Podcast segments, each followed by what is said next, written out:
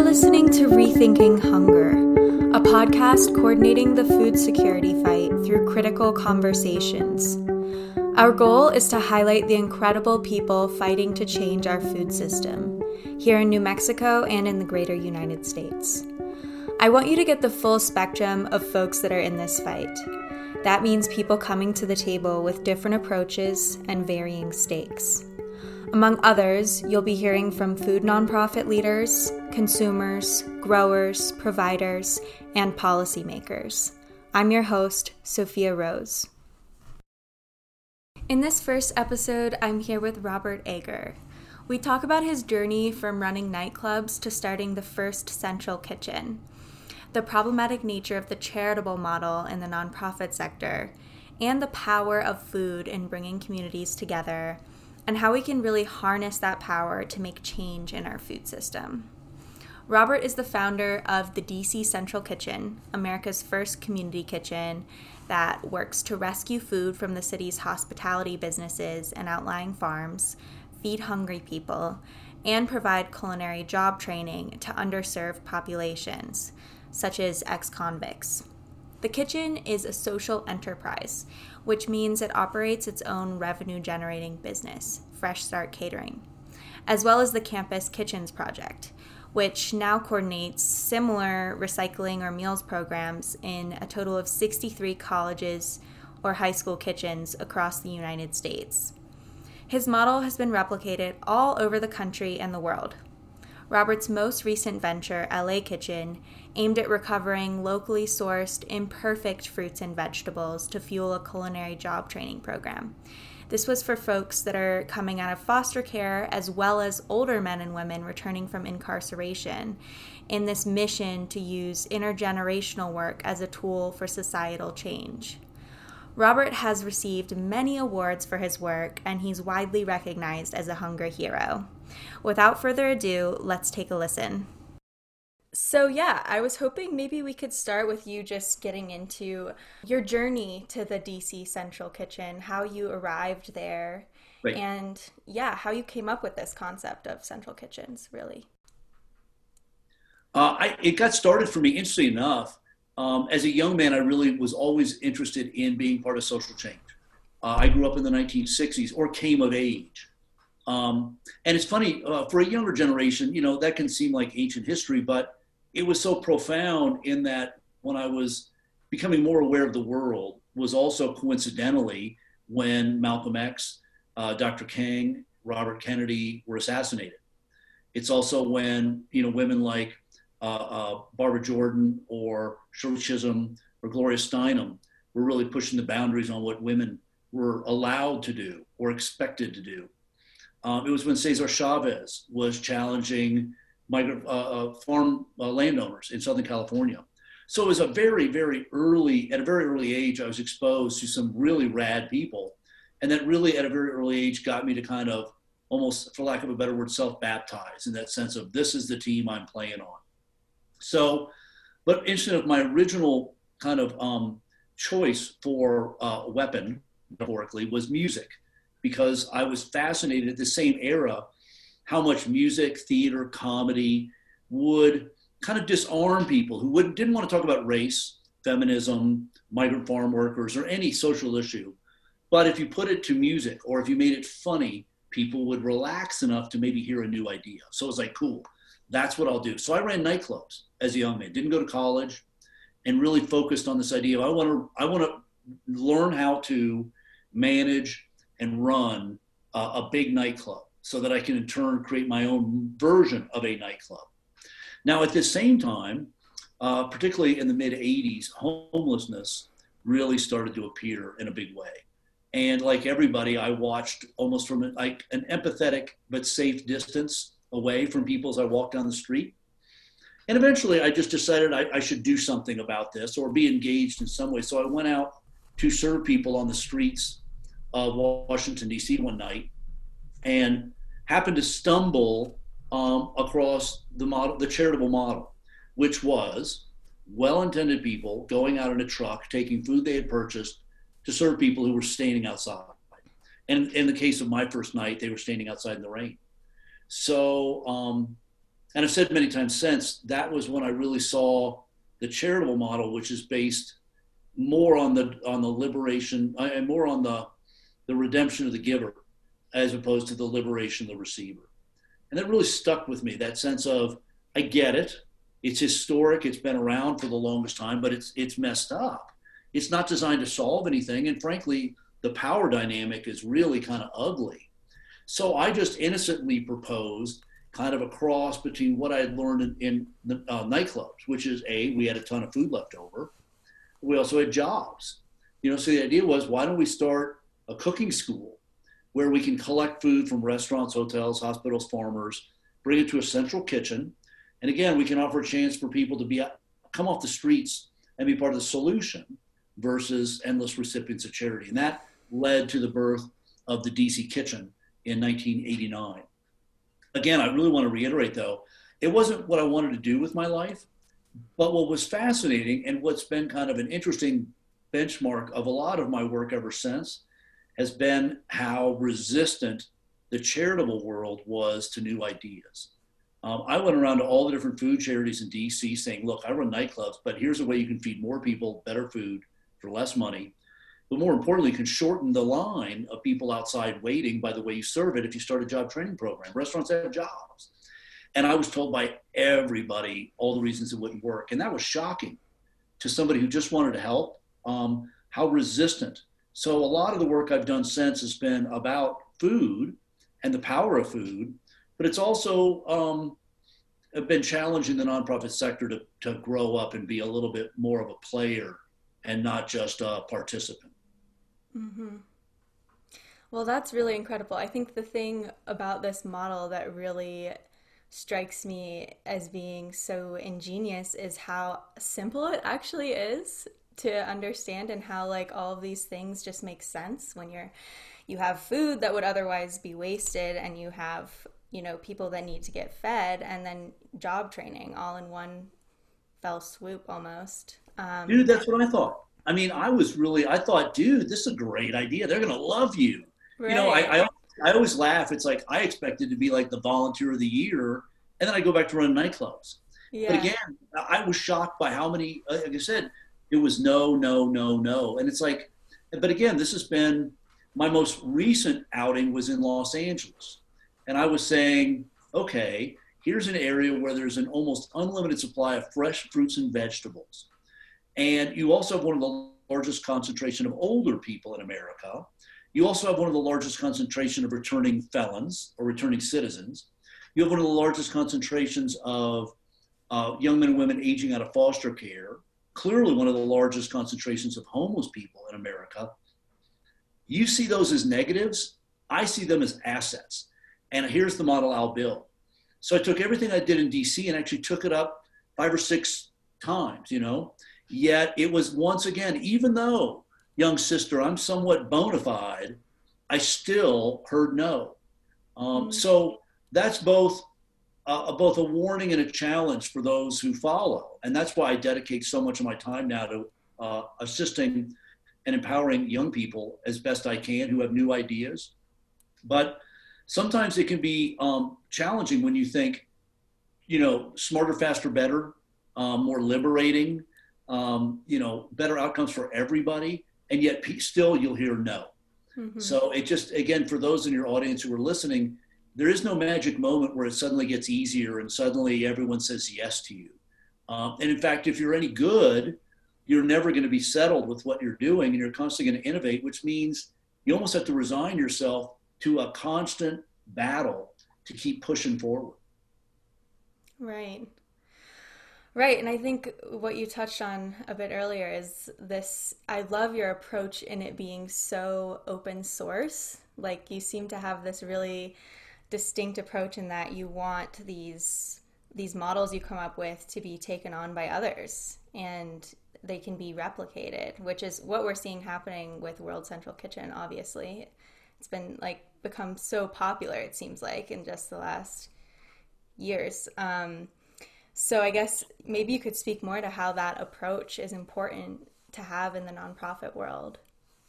Well, you know, uh, for those in your audience who don't can't see me or can't tell, I'm a white dude in America. So doors open for me.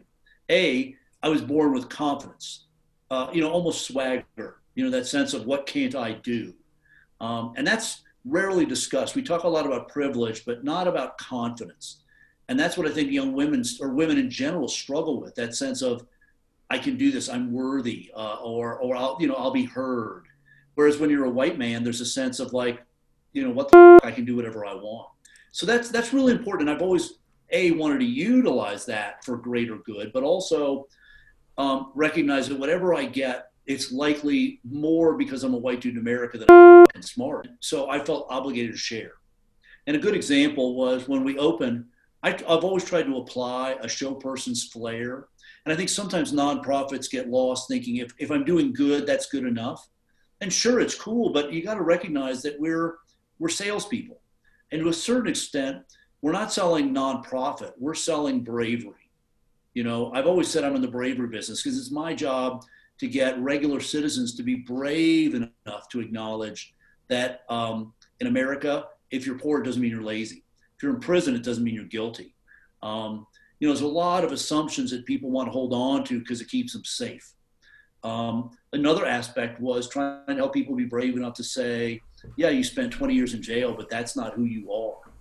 You know, so, but a big part of was was also saying I had media. Like when we opened up on George Bush Senior's inauguration day in 1989, uh, it, you know, what media outlet in the world could resist um, food being, uh, you know, donated from the inauguration of a president, that food going to homeless shelters the next day. And that was one of those moments where I realized, wow, what I've built has amazing visual power. I have a choice right here, right now. I can use that and kind of absorb all the light, or I can reflect light. And I chose to reflect and say, if, if a door opens for me, I'm going to make sure it opens for someone else. You know, there's somebody in, in Albuquerque, New Mexico, who's just as smart, if not smarter than I am, but they're never going to get the president of the United States to not only donate food, but as we uh, as we evolved, Presidents Clinton and Obama and their families came to volunteer. Again, who else gets that kind of opportunity? So the question was, am I going to share or absorb? And that just has been baked in ever since. That idea of anything I get, I'm going to share and share openly. Well, that's really incredible. I think that's like such an asset to the community here and I mean the whole country, really. Um, maybe you can talk about a little bit about LA Kitchen and what you were doing with that project. I know you had a focus on this intergenerational gap between, um, I guess, millennials and boomers. And you were, it seems like through that project, um, what was important was bridging that gap through the work and creating more unity in the fight for um, just a better food system, I guess.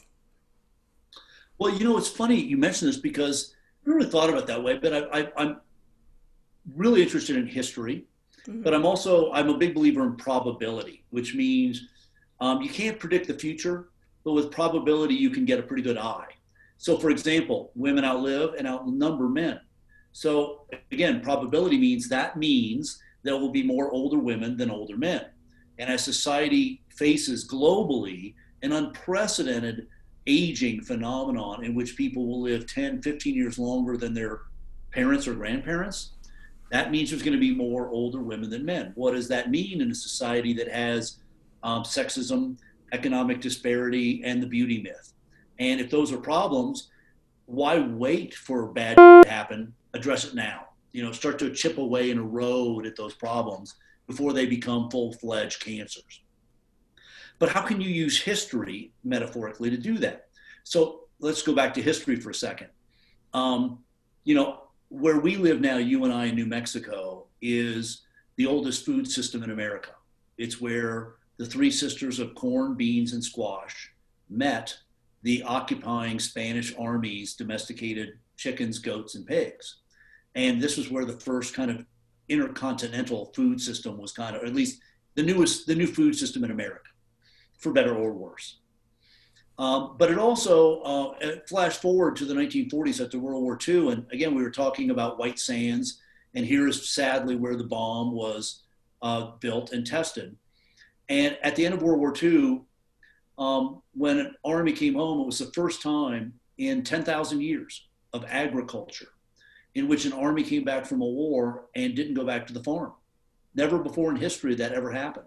And this was all wrapped up in freedom, this sense of, oh my God, with new science and technology, I don't have to be what my parents were. Hallelujah. I don't have to be a farmer. I don't have to spend the rest of my life like my parents and grandparents and great grandparents. I can go and be whoever I want. It was a fascinating moment. But we left um, not only the agri culture, but one of the most important bedrocks of that was the intergenerational codependency. You know, kids moved away from home and never came back. So as I look to the future, when I went to LA, I was saying, dang, you know, it's not like I heart old people. It's just that I knew that if I if I am in the business of finding dynamic, innovative ways to feed people, I have to be aware of aging and I have to really re- rework my system for a new audience. Sadly, too many of the nonprofit sector just keep their model as it is and expect whoever the, the new generation client, they, they're supposed to bend to the will of the nonprofit. Um, so I've watched as different groups of people have been at the metaphorical bottom rung of the American ladder. So whether it was homeless, whether it was um, people with AIDS, whether it was foster care felons, but each one of these groups is radically different. So I went to LA saying, here I can get almost an unlimited supply of fruits and vegetables because the only way economically to feed this many people is going to be plant forward. You know, the idea of meat three times a day, it's absolutely unaffordable. We can talk about sustainability or health another day, affordability 101. So it's like, great. LA also happens to be a place where you have one of the greatest concentrations of global food profiles. You know, LA is home to the largest concentration of Iranians, Armenians, Koreans. So the idea of blending all of those um, cultures together to get these super flavorful new kind of combinations so that you could almost um, entice a generation of meat eaters over this divide into a plant forward. I mean, just so your audience knows, plant forward is more meat as part of the meal, not center of the plate. Um, uh, so anyway, I went out there saying, here's the model. I'll have a, a nonprofit side that will get donated fruits and vegetables, train an intergenerational, really first of its kind intergenerational training where young people aging out of foster care would be matched with older men and women coming home from long-term incarceration. That was unique in and of itself. While they're learning, they will in turn guide volunteers and together will chop, dice, puree, juice, zest, cook everything down to its it's it's like its nub, you know, and then we'll make juice and broth. I mean, we were rad in our aggressive no waste uh, uh, vision. But we'd also have a for profit business. We called it Strong Food. And the idea was we would um, employ graduates of the job training program who were finding it difficult to find jobs, primarily because of uh, because of ageism. You know, older men and women were just very difficult to find jobs, uh, and we'd buy food at fair market wage, a fair market value, but it would be somewhat decreased because again it was imperfect. And then we'd apply and hopefully win contracts to do senior meals for LA, and that way because we were a social enterprise um, our model isn't to reward stockholders with money, it's to reinvest money back in the community via wages or better prices to farmers or back into the nonprofit side. So it would be this insane model would spit food out of two ends for profit, nonprofit, but beautiful, healthy, plant forward meals with an emphasis on seniors. Um, it would train people, it would engage elders. It was just perfect. But I ran into the corruption of city government and frankly, and it's a, a bigger subject, the, the, the grip that corporate food has on so many contracts for school food, senior meals, prison meals, uh, military meals. Um, and this is one of the things I do a lot now is try and help younger people um, forward policy ideas that will make it easier for them if they chose to follow the same path uh, to actually get those contracts, which ain't easy, but it's an era now where I think, particularly now, you know what's wild, man, is COVID should should be revealing that chronic diet related illness is is very much at the heart of why so many people are falling victim to COVID, whether it's out in the pueblos of the nation, whether it's our elders, but so often it's aligned with diabetes, hypertension, and obesity, which are all chronic diet related illnesses. This should be the moment where federally, but all the way down to the city and state level, mayors, governors say, time out, time out, time out. We've seen what the standard American diet does, and it kills people, whether it's the slow death of illness or it's because other illnesses like COVID prey on people who are um, suffering the byproducts of this diet. That diet. I want to explore something new. And we're not going to spend a dime of city or state money with companies that don't produce healthy meals that not only nourish people, but make their immune system super strong. That's the future, but you have to elect people who think that way. Right. So does that then then tie into your stance on nonprofits being more political? It very much does. I mean, the nonprofit sector, my, my um, sister friend, is the feminized part of the American economy. 70% of nonprofits were founded by, led by, or driven by women volunteers. This is the feminized part of the American economy, yet it's the third biggest ploy- employer in America. Um, there is no profits without nonprofits, in that a town like Albuquerque or Gallup, you know, or Las Cruces or Santa Fe, without arts and culture, without communities of faith, without healthcare, education, clean air, clean water, food programs, it doesn't work. And until we liberate ourselves from the kind of charity trap in which we have to beg and scrape for money left over from corporate America, oftentimes the same groups that cause the problems we're trying to mitigate with leftover food, leftover money. Until we escape that and own our political power, we are servants in the field of America. Uh, and that, that I think is something I believe personally um, that this is the last vestige of the feminist movement. That it's only when the nonprofit sector uh, uh, takes its political and economic power that it, it earns through its daily work, keeping cities, states and our country alive and vibrant and healthy, uh, and all those other rich things that we do.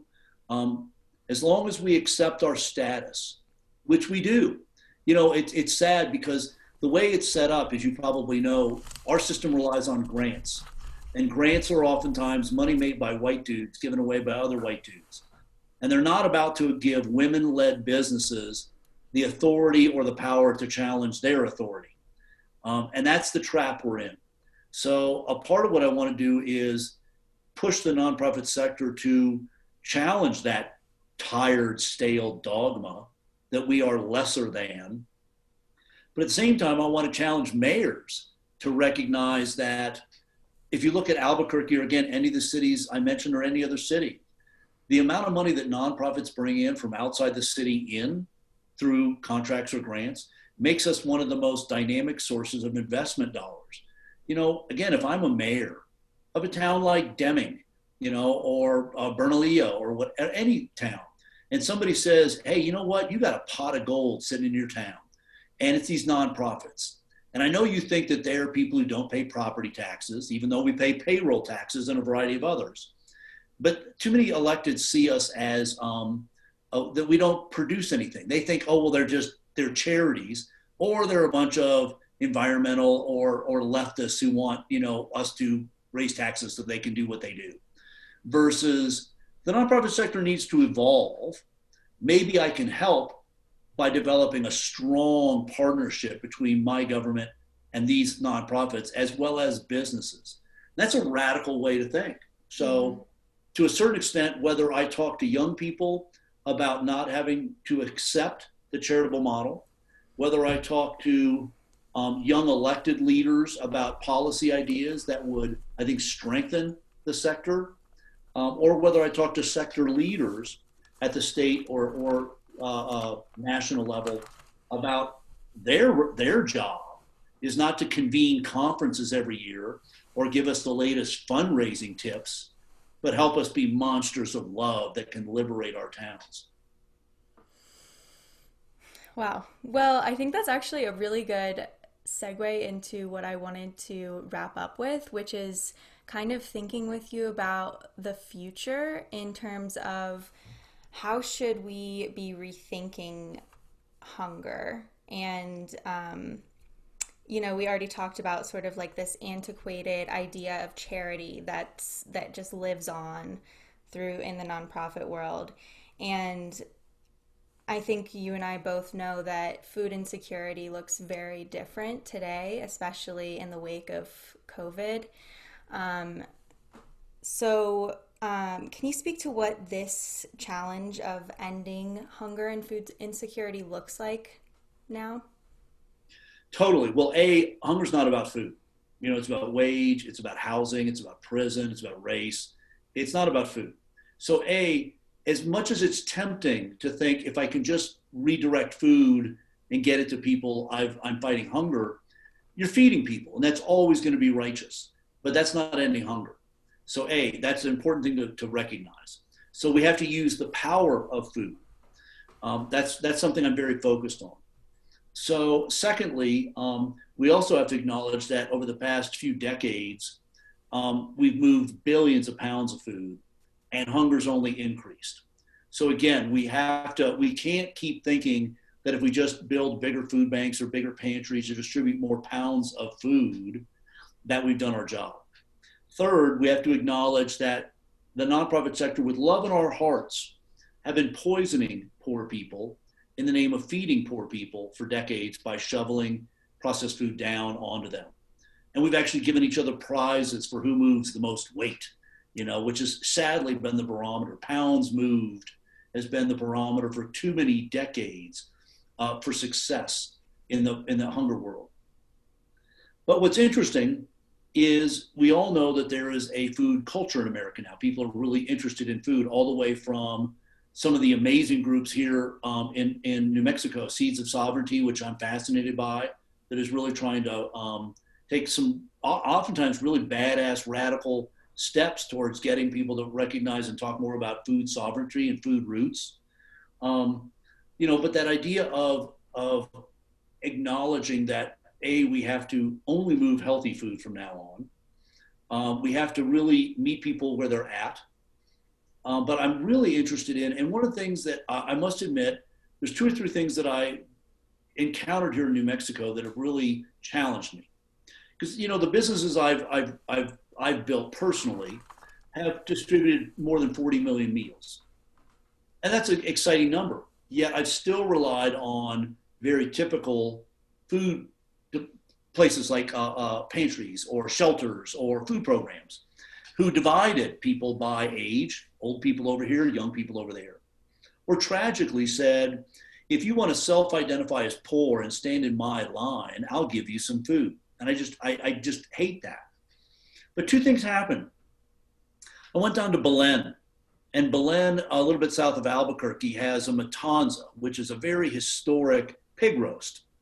And normally, when you feed people, the health department is kind of always understandably lurking around to make sure you're not inadvertently creating a situation where people could get sick.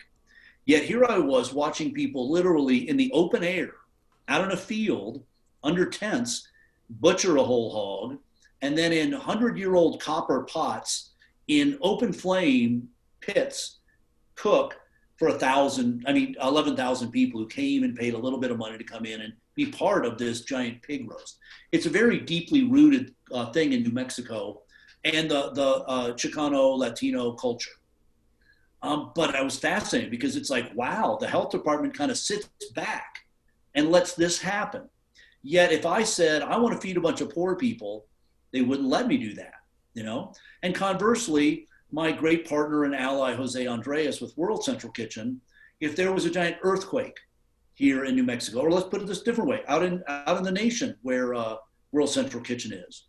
We can't do our traditional model of cooked meals because of COVID, but in many situations, Jose puts up tents and just starts cooking, just starts cooking, and everyone says, "Oh my God, World Central Kitchen, we love you."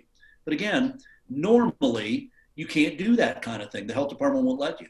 So I've been challenging the governor, who I really respect, but saying, why is it that we haven't declared a hunger emergency? I mean, if the dam broke or the earth shook, you declare an emergency and you'd allow certain latitude to hunger groups to address the problem.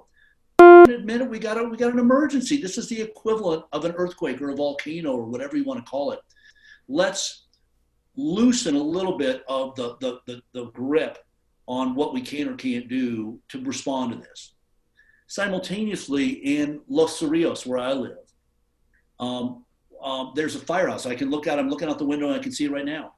There's a kitchen in that firehouse. There's firehouses in every community in New Mexico.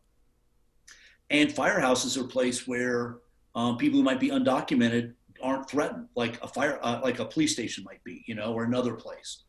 Um, addicts don't fear fire. In fact, addicts love fire people because they're also the ones that show up with Narcan and, and bump them back to life. So firehouses are these strangely safe zones. And we had a fiesta here in, in uh, Los Cerrillos, and my wife and sister and I served the meals. And Cerrillos is a town of about 300 people. And we have, like every town in New Mexico, we got our tweakers. We got our, you know, gun toting, don't tread on me libertarians. We have our old people. And here was a moment where everyone in this wacky little town were eating side by side. And I looked at my wife and it's like, oh my God, we should be fighting hunger with community. You know, not with food, with community. How can we get people to sit down side by side and share a meal? And it's funny, before COVID, I actually talked with people in the governor's office saying, you know, for a very small amount of money, you could not only have on a weekly basis somewhere in New Mexico a big, beautiful community fiesta style meal.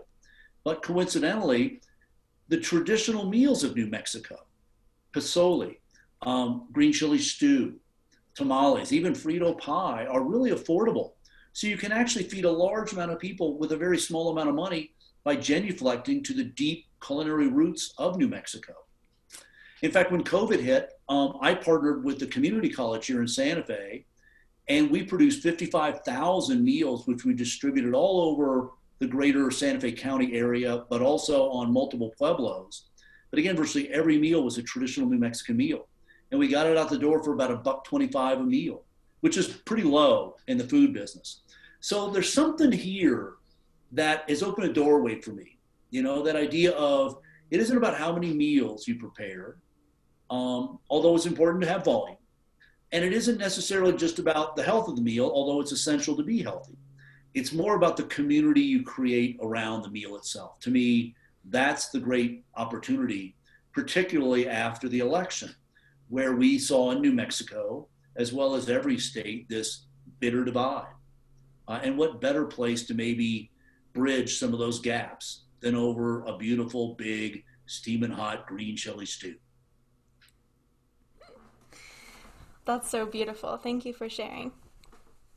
I really love the idea of food being this like powerful equalizer for people and bringing people from all walks of life together to sit down at the same table.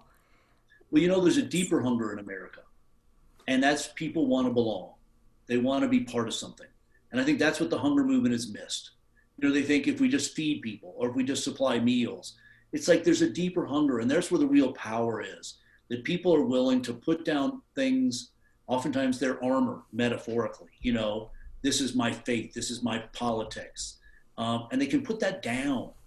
Um, and i think food is one of those rare rare rare things that can get people to do that. So i think that's something i'm interested in is the idea of how can we start to create more. Remember the, the do you remember when you were a kid the the, the fable of stone soup? Yeah totally. Everyone threw something in yeah boom boom shakalaka yeah. You know, that idea of everybody's got a role to play. Yeah. Imagine how many elders there are in these little villages, the abuelas. Imagine a, mm-hmm. a, a kind of if the governor said, "I want an army of older women. Let's let's go back to that matriarchal society that was at the beating heart of the Pueblo culture that was defines New Mexico. Let's re-explore that role of women and that power that we everyone in everyone in the tribe has a role to play, um, and that idea of everyone has something to, to give. To me, that's the stone soup, not just of the meal, but the community around the meal.